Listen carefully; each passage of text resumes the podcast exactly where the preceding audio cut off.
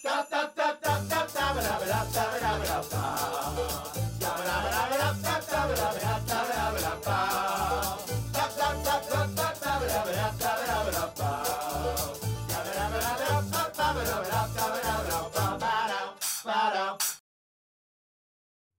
the night before Christmas, when all through the house not a creature was catching, not even a mouse.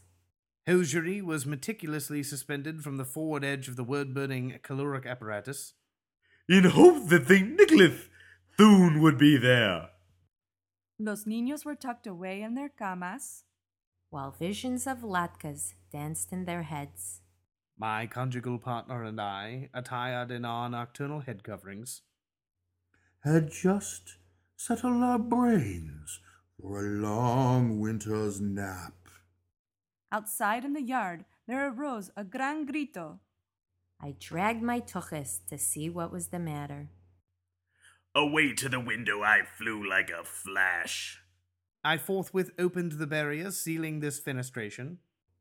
The moon on the breast of the new-fallen snow gave the luster of midday to objects below. When what to my wondering eyes oodle? To behold a miniature airborne runnered conveyance drawn by 8 diminutive specimens of the genus Rangifer. With a little old driver so lively and quick, I knew in a moment it must be that mensch. More rapid than eagles, his courses they came. And he whistled and shouted and called them by name. Ay Pancho, ay Pepe, ay Cuco, ay Beto. On Comet, on Cupid, on Donna and Blitzen. Now Shlomo, now Bupkis, now Yenta and Nosher. On Comet, on Cupid, on Donner and Blitzen. At all, etc., so forth. To the top of the porch, to the top of the wall.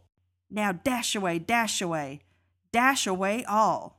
As dry leaves that before the wild hurricane fly. When they meet with an obstacle, mount to the sky. Guiding them to the uppermost exterior level of our abode. With the Deville full of gelt and Hanukkah Herschel too. And then in a twinkling, I heard on the roof the prancing and pawing of each little hoof. As I drew in my head and was turning around, our distinguished visitant achieved, with utmost celerity and via a downward leap, entry by way of the smoke passage. He was dressed all in fur, from his head to his foot, with soot smeared all over his red suit de gala. A bundle of dreidels he had flung on his back. And he looked like a peddler, just opening his pack. His orbs were scintillant, with reflected luminosity, while his submaxillary dermal indentations gave every evidence of engaging amiability. His cheeks were like roses, his nose like a cherry. His droll little mouth was drawn up like a bow, and the beard of his chin was as white as the snow. The stump of the pipe he held tight in his teeth, and the smoke of it encircled his head like a wreath. He had a broad face and a round little belly.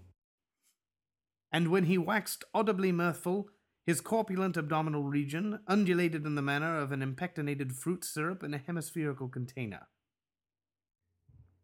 He was chubby and plump, a right jolly old elf.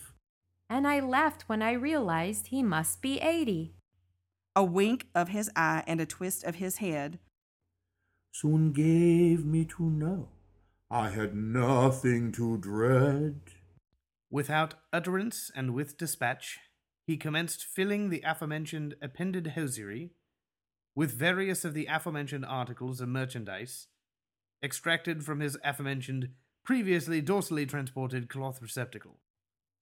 He turned like a flash and was gone como el viento. And laying his finger aside of his nose, and giving a nod, up the chimney he rose. He sprang to his sleigh, to his team gave a whistle, and proceeded to soar aloft in a movement hitherto observable chiefly among the seed-bearing portions of a common weed. But I heard him exclaim, ere he drove out of sight, "Happy Christmas to all, and to all a good night."